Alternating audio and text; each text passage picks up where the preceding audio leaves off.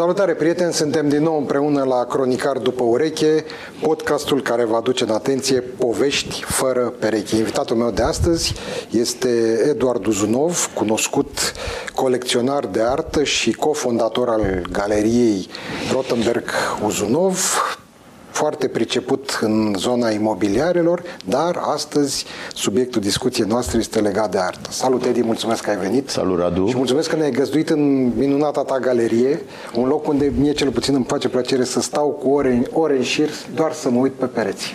Uh, nu numai să te uiți pe pereți, este foarte, uh, foarte frumos aici, este o energie foarte bună.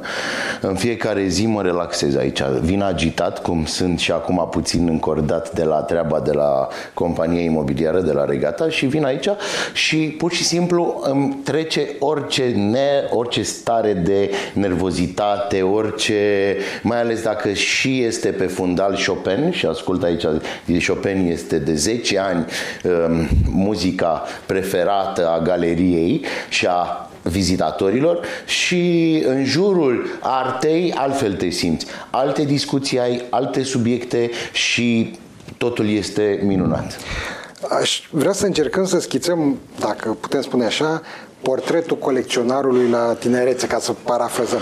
Și aș vrea să te întreb, inițial întrebarea era cum ți-a venit ideea acestei galerii, dar vreau să o luăm mai din urmă. Când ai început să colecționezi artă și de ce? Era prin anul 98-99, uh, uh, cam așa, când uh, aveam la parter, în blocul în care aveam uh, compania Regata, o galerie de artă, iar uh, cel de acolo îl chema și îl cheamă Mihai Ștomf, uh, ultimul lui loc de muncă a fost la Artmark și este unul dintre cei care au inițiat fenomenul Artmark. Artmark. Um, tot mă oprea, domnul Zonov, haide domnule, bagă și, uite, cumpără și mata, uite, am un Țuculescu extraordinar, am un Andreescu extraordinar nu mă pricep, ia-mă ușor întâi. Zice, hai să veniți puțin până la mine. Și am stat și mi-a dat niște, mi-a arătat niște lucrări, niște desene uh, schițe de Tia Pelț. Mai țin minte, Tia Pelț era cea care, parcă la România Liberă, ținea ilustrația uh, o dată, cel puțin o dată pe săptămână, pentru că ea a fost extrem de prolifică. Subiectele uh, care, pentru care este extrem de cunoscută sunt portrete de copil, uh, târguri și uh, evrei. Uh, vreau să vă spun că am strâns de-a lungul anilor, pe, cred că peste 200 de lucrări de Tia Pelț. Dar am început cu prima. Când m-am dus-o în Remez, pentru că era neînrămată. Deci asta a fost prima lucrare pe Da.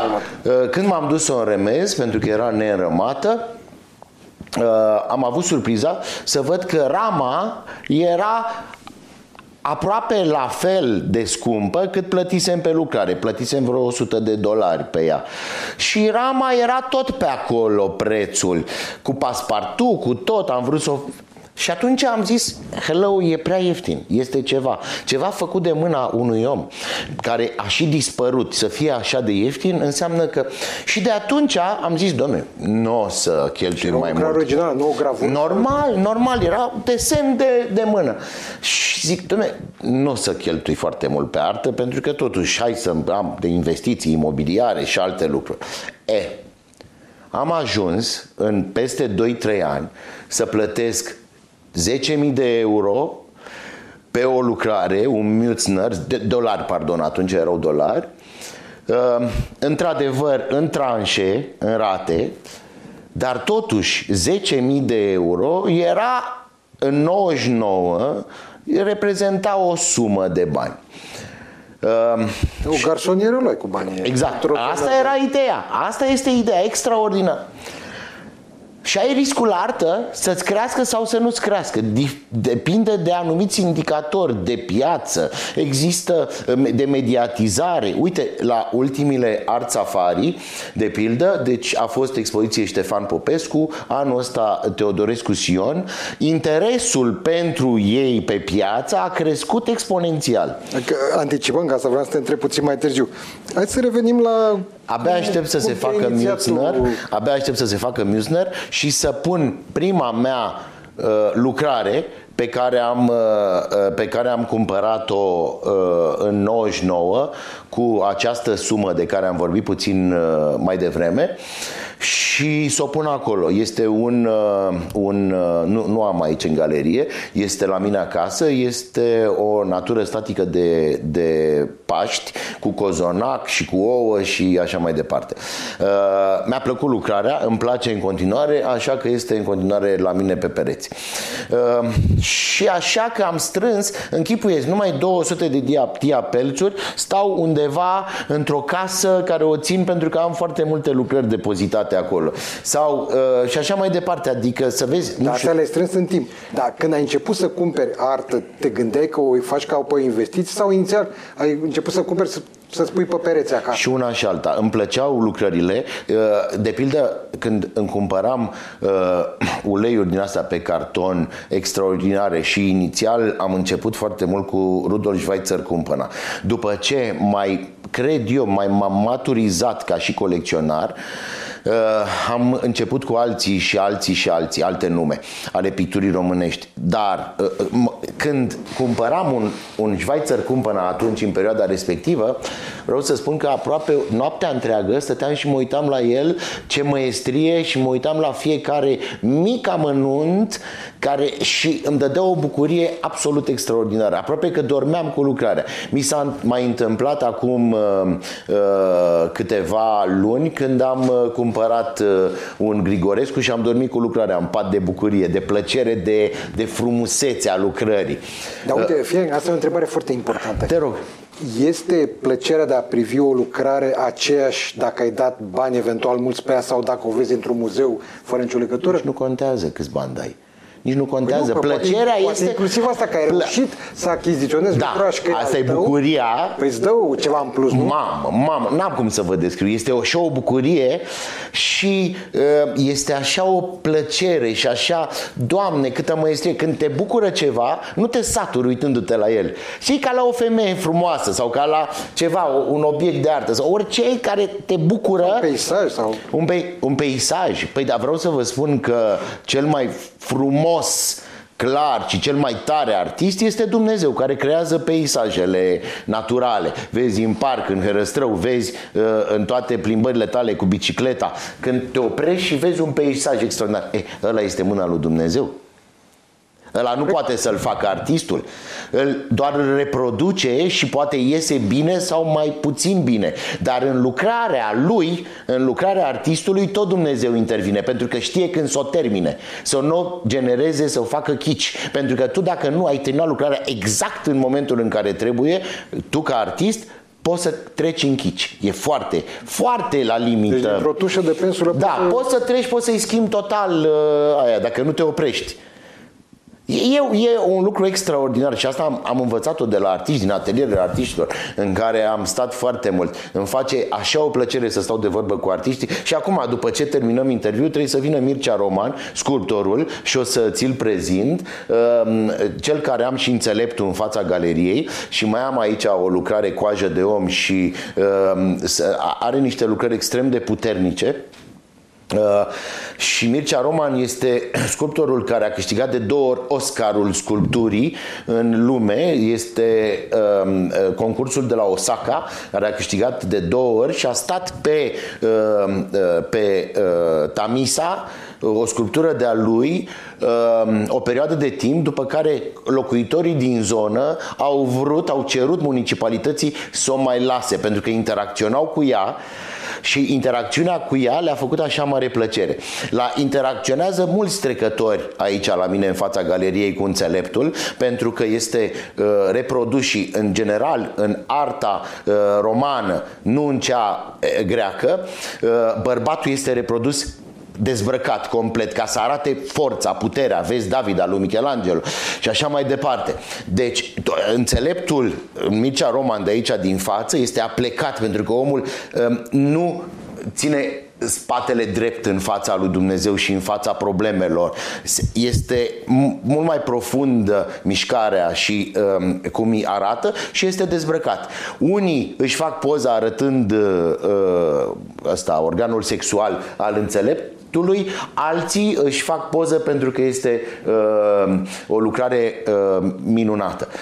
Și am profitat de asta prin tot ceea ce am făcut. Am construit galeria ușor, ușor, pentru că oamenii își fac poză în fața galeriei. Acolo scrie Rotenberg Uzunov, cu înțeleptul iar îi scrie Rotenberg Uzunov, cu um, self, um, cu asta, cu uh, selfie urban mirror, care tot așa a fost în primul an, a fost o creație, uh, o ideea mea și o creație a lui uh, Robert Zotescu, uh, arhitectul care a făcut cam tot ce aici și continuă să ne facă în spațiile pe care le-am mai uh, uh, achiziționat. Uh, vreau să vă spun că toate uh, au devenit instagramabile uh, și multă lume își face poză, ceea ce este extraordinar pentru că se duce, se duce, se duce, uh, Trebuie devine doar să viral. le pui hashtag acolo ca să fii sigur că Ai va fi dreptate, același hashtag. uh, nu mă, nu mă prea pricep eu, dar uh, Nu-i, nu-i timpul pierdut. nu-i timpul pierdut și îți mulțumesc pentru Spune-mi, te rog, cum ți-a venit ideea galeriei? Ok, devenisești colecționar, aveai Devenisem deja lucrări? colecționar uh, și la un moment dat mi-a venit uh, client la compania imobiliară uh, Mișa Rotenberg. Vreau să vă spun ceva despre Nu vă știați înainte? Uh, nu, uh, a venit client pur și simplu mi-a zis am de vândut un uh, bloc în, la, în zona Gării de Nord. M-am dus, am văzut, după ce l-am, uh, uh, i-am găsit clientul, cât de mică e lumea, a cumpărat tot cineva din domeniul internetului, uh, Marius Ghenea, apropo, așa, Eu am fost coleg de armată cu Marius Ghiu. cu Marius, da? Marius e meu prieten, am fost, da. Uh, Să nu divagăm, deci uh, acest personaj extraordinar, care este o enciclopedie și îl cheamă Mișa Rotenberg, a fost adus în țară de către fostul președinte Ion Iliescu și s-a dat o temă extraordinară. Să facă cel mai bun internet din Europa să-l facă aici. Să aibă tot suportul de orice natură al clasei politice. Dar de al, unde l-a adus? L-a adus din Israel, la vizita lui din, în Israel, a participat la o conferință în care era speaker Mișa Rotenberg. De unde ești, domne? Păi sunt din România, am trăit în România, am plecat a, nu vrei, domne, să vii în România? Uite, am și o casă de vânzare lângă mine pe, în cartierul primăverii, știu o casă de vânzare, o cumperi pe aia, dacă ai nevoie, fă-ți firme. Îmi dădeai știre dacă îmi spuneai că era casa lui Iliescu în care... Nu, nu, nu, nu, chiar lângă este casa acum, i-am vândut-o acum 3 ani, uh, a, a vrut să o vândă. Uh, El uh, am primit o anumită vârstă, are o anumită maturitate și o înțelegere în care domne, uh, copiii fiind unul în America și unul în, trăind în Israel, nu prea vin în România și nu vrea ca la nu, nu, de când după ce nu va mai fi, și este puțin ipohondru, nu vrea să, mă rog, să aibă probleme cu familia, cu asta. Uh, E ipohondru și uh, îți, îi, totdeauna îi spun, băi, ești ipohondru. Orice ți îmbolnăvește, începe, ah, ce mă fac, că nu știu ce. Și tot, tot timpul îmi spune, îmi repetă bancul, știi anecdota cu ipohondru? Uh, Ce scrie pe mormântul unui ipohondru? V-am spus eu. Așa. Ideea este că după ce am făcut mai multe afaceri, am mai vândut ceva, am mai cumpărat cu mine uh, imobiliare, am început să stăm de vorbă despre artă, despre licitații. Hai să cumpărăm lucrarea aia, o cumpăr eu, o cumperi tu.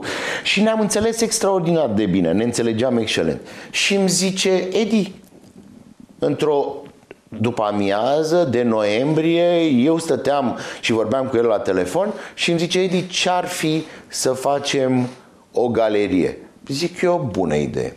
Zice, mai învând și eu din lucrări, dar de fapt noi o facem ca să cumpărăm, că nu, și să ne distrăm. Bineînțeles, stăm acolo, mai bem un pahar cu vin, el face vin. Ok, unde ar trebui să fie? Unde crezi tu că e cel mai bun? Zona Ateneului. Zic eu, de ce? Zice, din cauza parcărilor. Dom'le, genial omul, că parchezi mașina. Aici nu se întâmpla nimic în această zonă. Era această stradă, Constantine Sarcu, era cu trei dughene, ca să le zic, din astea spații comerciale mici, care erau destul de afumate, Um, ăsta în care um, am galeria a fost un atelier de bijuterii, după care s-a transformat într-un magazin de chiloți, dar nimic nu mergea, că nu venea nimeni aici. Nu, are, nu este expusă strada. Nu erau nici restaurantele de pe... Nu, nu era nimic, nimic. În toată zona asta nu, mai, nu era absolut nimic. Și normal că a trebuit să o însuflețesc, pentru că sunt uh, domeniul imobiliar și am închiriat spațiu comercial, ăsta mic, de 15 metri pătrați, după aia l-am uh, Metrou nu puteți să le trage aici, deci trebuie altă cumpărat strategie. și după ce am cumpărat spațiu comercial, am avut cu, uh, am, am venit cu ideea să cumva să închidem străzile pentru a crea aici o emulație. Am vorbit cu cineva, mă rog, care a vorbit și așa mai departe și am reușit să închidem uh, uh, asta, Esarcu, pentru că pe aici se trecea cu mașina. Da, da, știu. Pe lângă Ateneu se trecea cu mașina, care e zona de promenadă, de plimbare, să vezi cea mai frumoasă clădire a țării, cea mai și pe afară și eventual să o poți și că se poate vizita Ateneul Român. E, și după care, în acest uh, apartament în care suntem acum, care este vecin, alt bloc, uh, bloc construit de Ernst Donau în 1936, ulterior l-a construit pe cel în care este din față cu Contes du Bari, cu Episcopiei 2-4 și Esarcu 1, unde am galeria mică. Uh, tot Ernst uh, uh, Dono, dar când l-a construit pe cel din față, era deja uh, președinte al Ordinului Arhitecților din România, atunci nu se numea așa, se numea Societatea uh, de Arhitectură. Uh, și a construit uh, acel bloc ca fiind președinte al uh, Asociației de Arhitectură. Ăsta l-a construit ca să locuiască el și aici la etajul 4 a locuit chiar uh, Ernst Dono, l-a construit în manieră Art Nouveau, dar aici stătea o doamnă care a fost asistenta Ana, Anei Aslan și a murit la 96 de ani, după care a lăsat ea, a lă- ea a lăsat Bună reclamă al minteri pentru Ana Aslan. Uh, extraordinară. 96 de ani, asistenta Anei Aslan. Extraordinară. Păi da, oricum, Ana Aslan pf, era cunoscută uh, o, peste tot în lume. Uh, Îi făcea uh, prin Gerovital și prin tratamentele pe care le făcea. Păi au venit aici toți. Fidel Castro, președinții ai Americii, uh, tot felul veneau și erau ascunși în unde este Ana Aslan, uh, centru de tratament de la Otopeni, care este o minunăție acolo în natura și tot. Hai că devagăm, trecem de la una la alta. Eu vreau să spun asta. Așa, dar foarte uh, interesant este că a venit ideea cu uh, galeria uh, și atunci am avut un feeling extraordinar că vom face o treabă frumoasă. Nu neapărat material, ci social, cultural și iată că cred că suntem la, nu știu, zeci sau al sutelea uh, vom fi la mijlocul lunii martie de vernisaj. Vernisaj care se întâmplă în general în stradă și tu ai fost și în stradă se întâmplă multe evenimente, toate evenimentele pe care le facem pentru că strada fiind închisă, uh, lumea poate să stea, uh, să vadă să fie, și o transformăm, trotuarul, trotuarul este transformat în scenă. După care se intră, se, se văd lucrările, atât acolo cât și aici și vom mai avea spațiu de pe colț pentru că am luat uh, toată, toată jumătate de Când stradă. ați deschis prima oară ușa galeriei înăuntru, era o expoziție tematică sau erau lucrări? Erau lucrările care sunt aici și Deci lucrările venea, voastre. veneau oamenii, intrau direct, pentru că nici nu aveam opritor la ușă, intrau direct și întrebau cât e băncile ăla? Uh, 60 de mii sau 50 de mii de euro sau 30 de mii sau cât era. Și pleca. Și nu, nu știam dacă se întoarce și îmi dă în cap ca să-mi ia lucrarea, chiar dacă aveam asigurare, camere video uh, din ăștia, monitorizare permanentă, dar nu știi ce uh, vine un nebun, întreabă, sau veneau alții, întrebau, ziceau, "Ve- mă întorc în jumătate de oră, pre- pregătiți-mi-le. Le puneam, le aranjam și nu mai, nu mai veneau. Dar, um, după aia am făcut acolo și așa era sănătos după ce ne-am gândit că de- ne-am format destul de bine ochiul încât să descoperim artiști contemporani și am făcut expoziții cu artiști contemporani, atât tineri cât și mai în vârstă, dar care um, de mare succes. Practic, partea cu vânzare, să spun Partea așa, care ați se mutat-o vede aici. este la vitrină.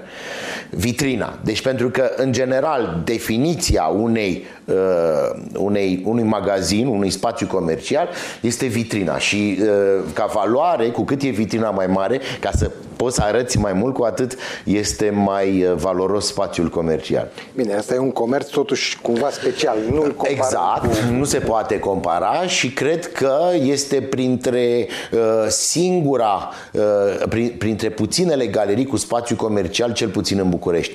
Pentru că un spațiu comercial înseamnă preț de cost mare la închiriere sau la cumpărare. Asta este o chestie evidentă.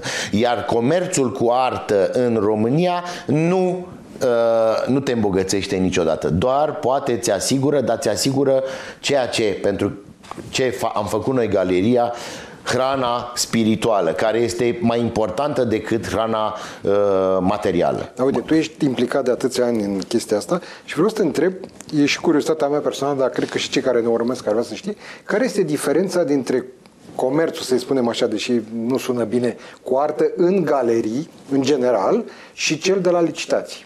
Adică cineva Este care un vrea să lucru- cumpere artă, de ce se duce să cumpere de la galerie, de ce se duce să cumpere de la licitații? Uh, licitația implică o emoție dublă. Deci emoția întâlnirii cu lucrarea respectivă și emoția ridicării paletei. Eu am participat la sute de licitații, la mii de licitații, am cumpărat obiecte, mii de obiecte, mii de lucrări uh, la licitație ridicând uh, paleta. În momentul în care ridici paleta, ai o strângere de inimă. Simți că buzunarul începe să se cutremure. Adrenalină. E Adrenalină. Asta e o chestie foarte clară. Dar această emoție poate să ducă um, tu ca și colecționar și cumpărător, eu ca și colecționar și cumpărător, știu când să mă opresc. Eu pot să țin și la multe licitații, stau cu, uh, stau cu paleta așa, ridicată și ea zic, mai dau unul, mai știu. Și la un moment dat o las și nu mai, gata. Știu că dacă suma este prea mare, nu mai are sens, adică nu are sens nici din punct de vedere al h- hranei spirituale, că îmi place lucrarea, dar îmi place până la o anumită valoare. Asta e la licitație. În galerii, pe lângă faptul că ai emoția întâlnirii, ai și emoția negocierii care poate să te ducă în jos. Și prețul pe la care să cumperi să fie mai bun.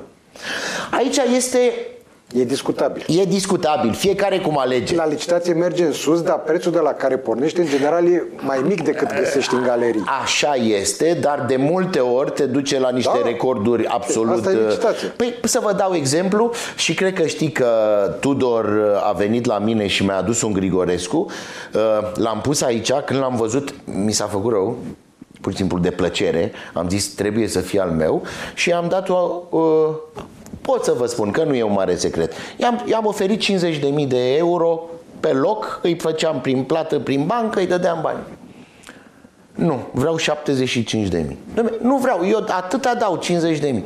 Ce credeți că s-a întâmplat cu acea lucrare? S-a dus la licitația de iarnă la Artmark și s-a vândut cu 340 de mii de euro acea cap de țigancă. Asta a fost, n-a fost să fie a mea, că eu aș fi pus-o pe perete și acolo ar fi rămas. A fost să fie, asta a fost soarta lucrării, fiecare casă, fiecare lucrare. Um, pentru că ele trăiesc.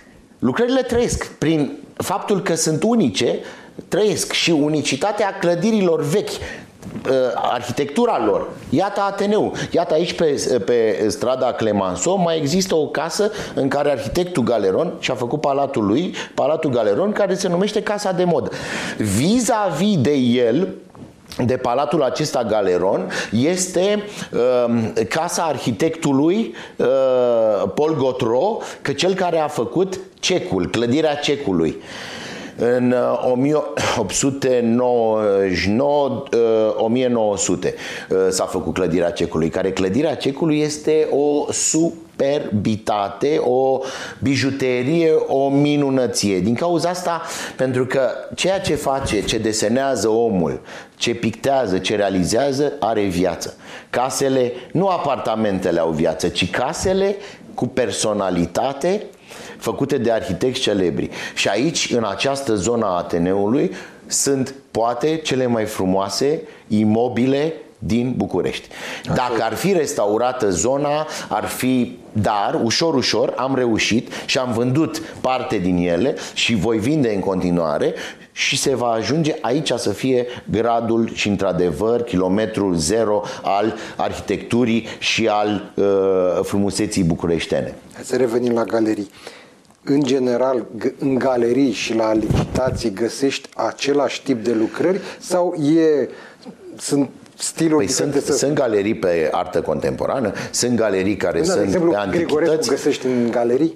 Da, am eu doi, uh, așa, aici uh, um, și um, mai am unul la o galerie de artă care sunt în negociere și o să-l cumpăr când, în, cu ajutorul lui Dumnezeu, desigur, că dacă vrea îl iau, dacă nu, nu, uh, așa și în general toți mă anunță.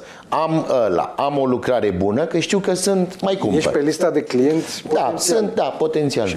Asta trebuie să recunoaștem că în zona asta îmi place. Vânzările se fac mult și direct, nu doar Asta tai, este o chestie. Deschizi galeria și aștept să vezi no, cine ți intră Că nu intră. Ușă. Nu intră. Știi ce se întâmplă cum este în galerie? Să-ți spune exact.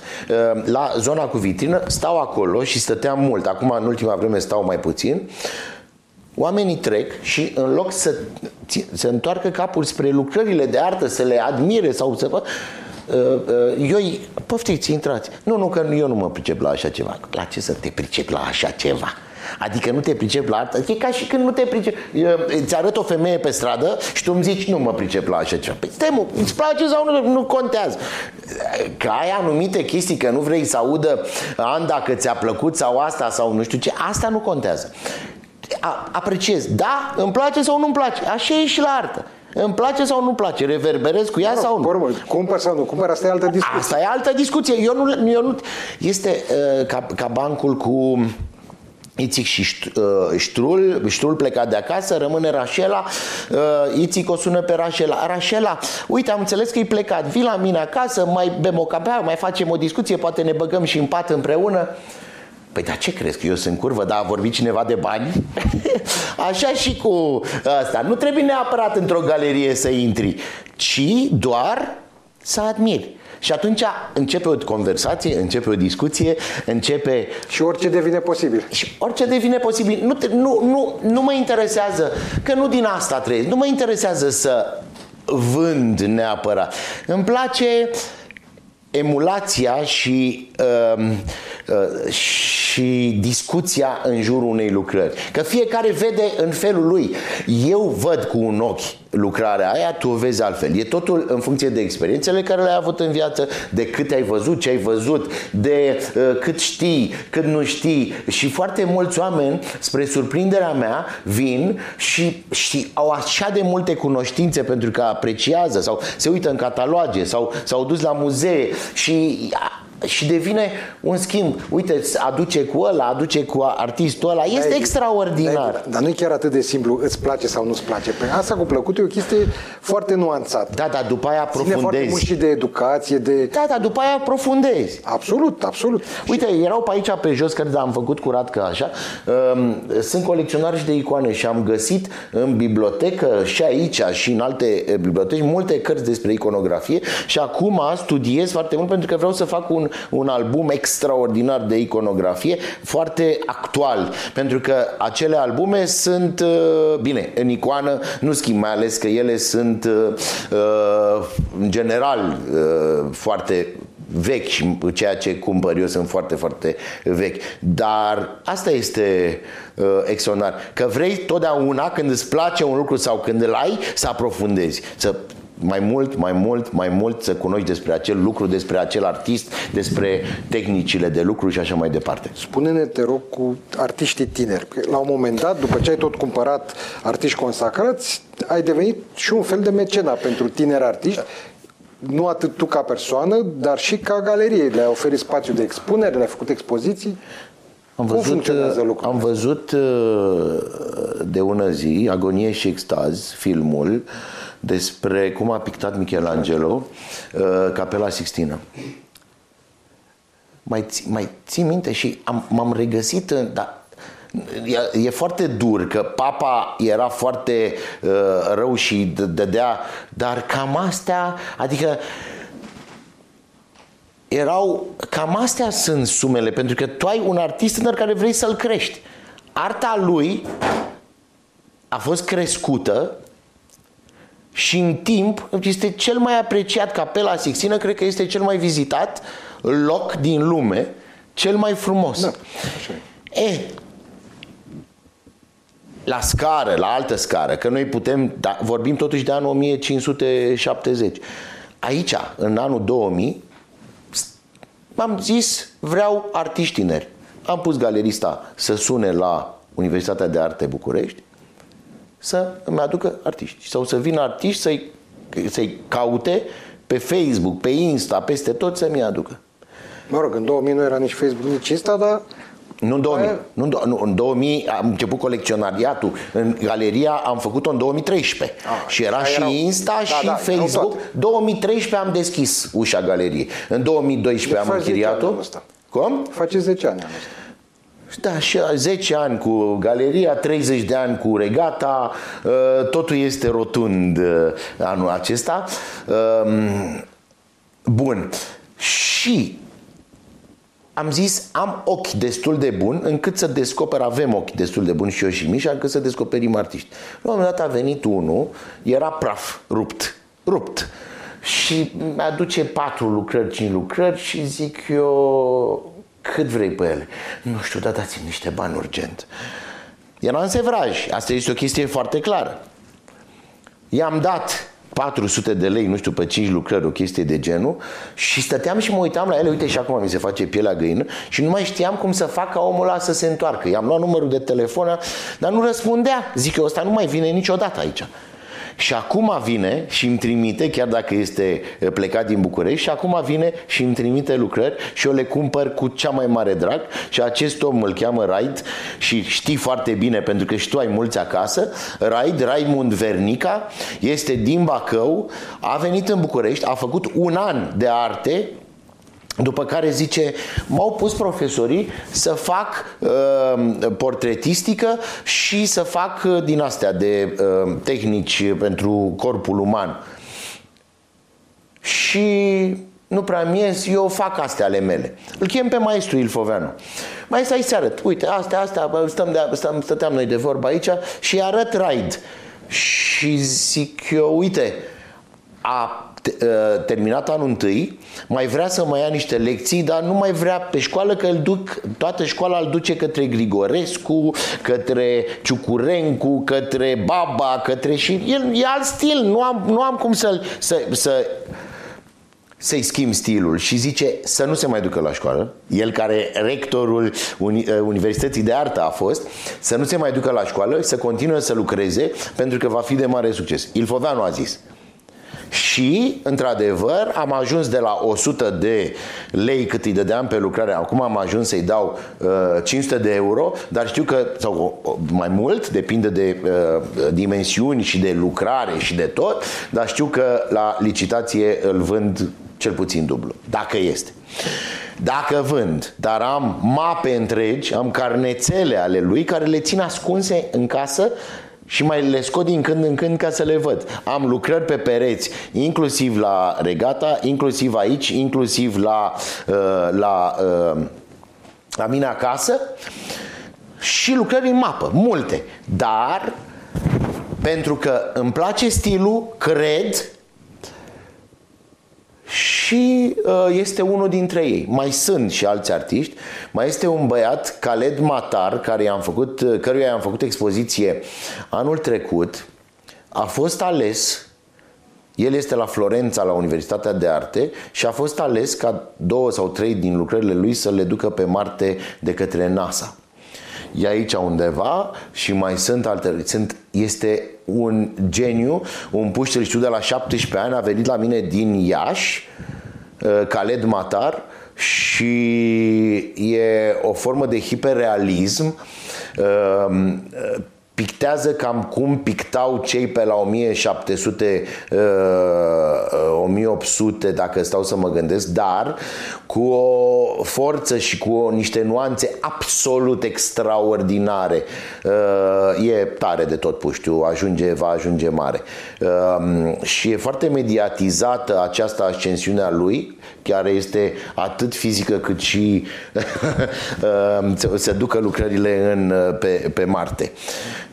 Bun, uh, mai sunt și alții și sunt mulți artiști care toți au, uh, au avut succes, i-am vândut. Uh, important este pentru că pentru artist este esențial nu numai să vândă, ci să fie apreciat. Pentru că de acolo el își hrănește următoarele lucrări, de acolo, din aprecieri și stăm, stau de vorbă cu ei ore în șir în care vorbim despre una, despre alta și despre um, cum Vreau să spun că Raid, apropo de Raid, a venit atunci când ți-am povestit că era uh, sevrat, după care, după un an de zile, nici țigări n-a mai fumat. Nici măcar, nu, nu alcool, nu. L-am dus și la un uh, psiholog, a căpătat și încredere și atunci nu s-a mai dus pe, uh, pe... Atunci când i-am făcut o primă expoziție și tu ai fost la ea, zice, am terminat lucrarea asta în trei zile și trei nopți. Zic eu, păi și când ai dormit? N-am dormit. Dar ce ai făcut? Am luat nu știu ce din ăsta și am, am stat, dar acum sunt terminat. Era terminat, nici nu putea să țină capul, pentru că trei zile și trei nopți stătuse să lucreze. Vezi agonie și extaz, vezi uh, marele uh, Leonardo da Vinci, nu, Michelangelo, pardon. Așa?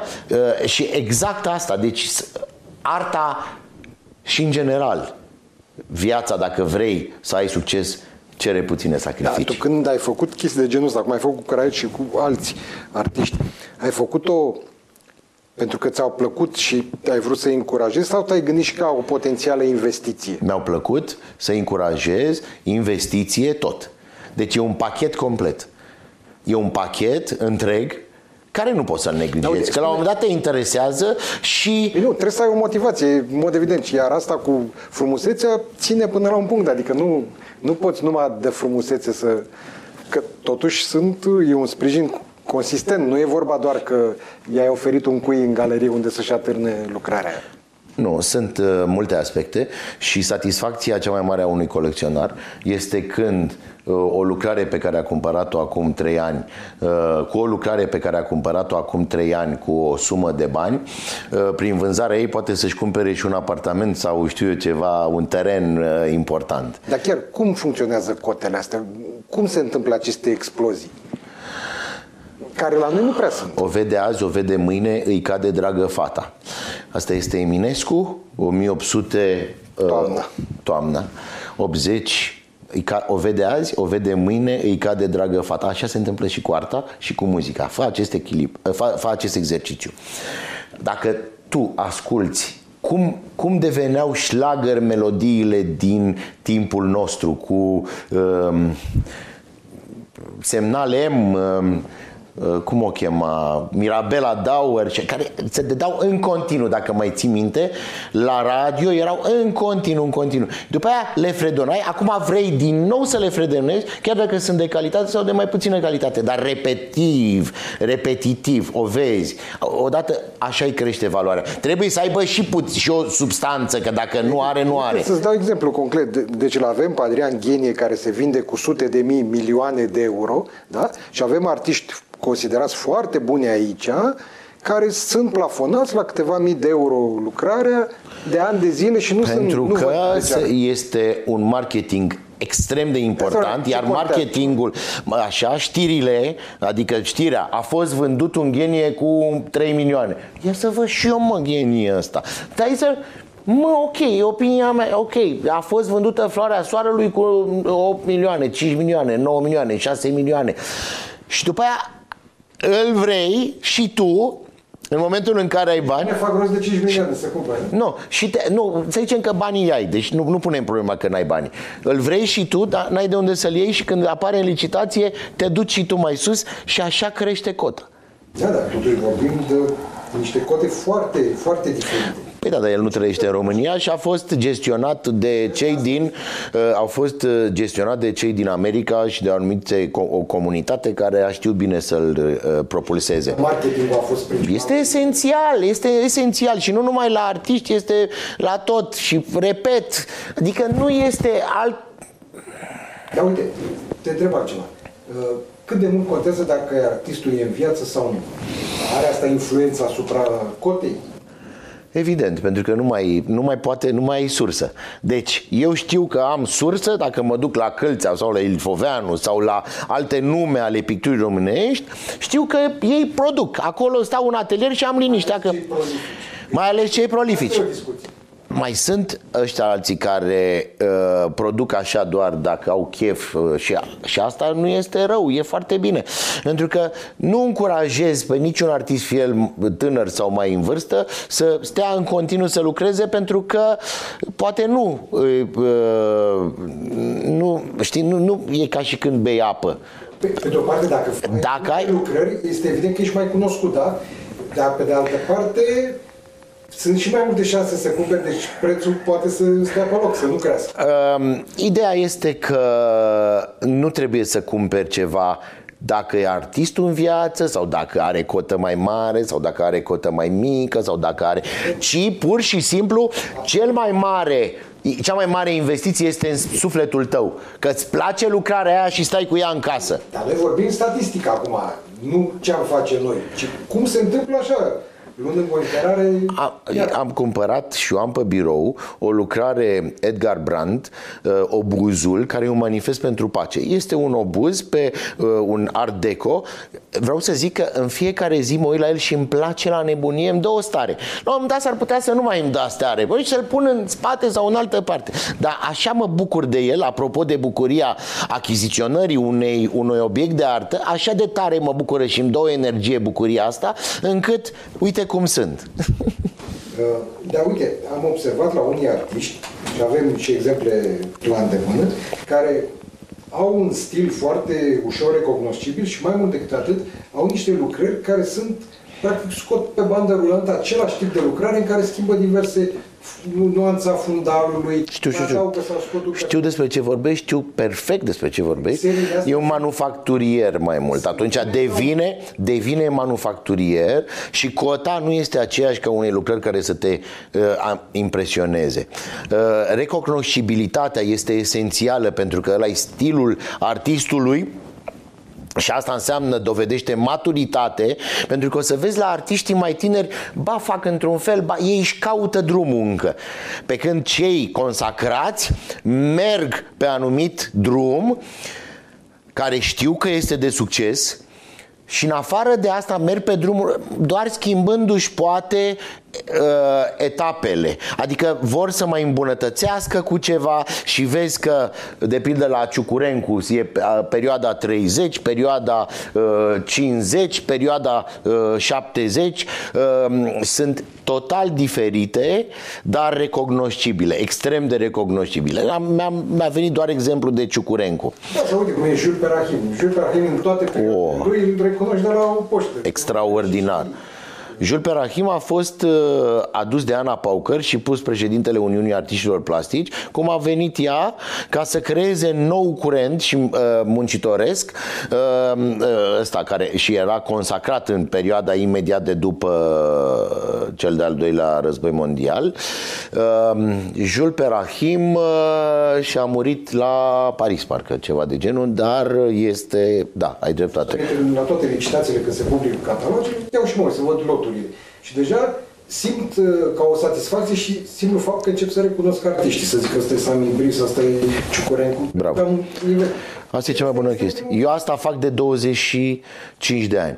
Merg la toate licitațiile de la Ali sau mă uit. Nu există. Eu știu că a, a, săptămâna asta am, știu ce am de cumpărat de acolo și acum o să mă duc să o văd pe viu, să văd pe viu lucrarea.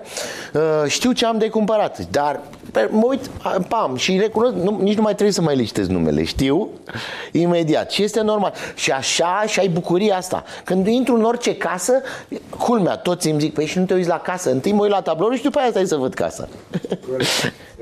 Spunem dacă dacă, mă rog, ar trebui să știi, care este cel mai valoros tablou pe care l-ai avut ori în proprietate, ori în galerie? Uh,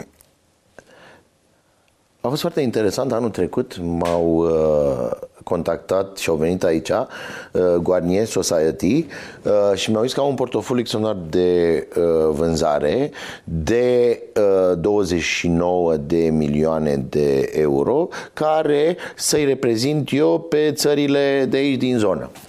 Uh, Cam câte 32 cu Malevici, avangardă rusă. Ăsta a fost contactul meu cu cel mai scump, cel mai scump portofoliu și mai avea un Picasso cu 19 milioane și încă, nu, nu, portofoliul era 100 de milioane, scuză 100 de milioane eu mă gândeam la... Nu. Le-ai avut în mână și fizic? Sau? Nu le-am avut în mână fizic, fotografii, catalogul normal și mi s-a zis dacă vrei să vii să le vezi fizic, Uh, ne spui, ne anunț cu o, o, două săptămâni înainte pentru a le pune, a le scoate din depozite de unde sunt, în bănci, în tezaure și așa mai departe. Nu, a fost, uh, asta a fost contactul cu cele mai scumpe lucrări. Uh, cea mai scumpă lucrare pe care am avut-o a fost ceva la ordinul circa 100.000 de euro și a fost un Grigorescu. Și pe care am valorificat-o, să zicem. Că n-ai păstrat iar din... din anumite motive, sunt conjuncturi în viață. Asta este. Păi, uh, vorbeam cu, cu Mișa Rotenberg și uh, vorbeam despre vânzare de artă și despre vânzare în general.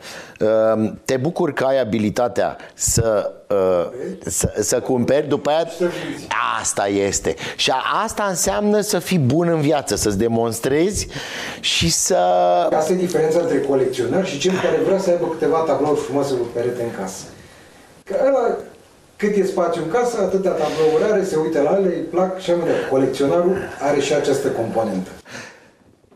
Uh, o întâmplare foarte cunoscută din jurul colecționarilor și uh, celor din jurul lui Schweitzer Cumpăna, Rudolf Schweitzer Cumpăna, a venit Regina Maria cu un colecționar din Germania la el în atelier, aici prin, pe calea Floreasca pe, pe o străduță în, în spate.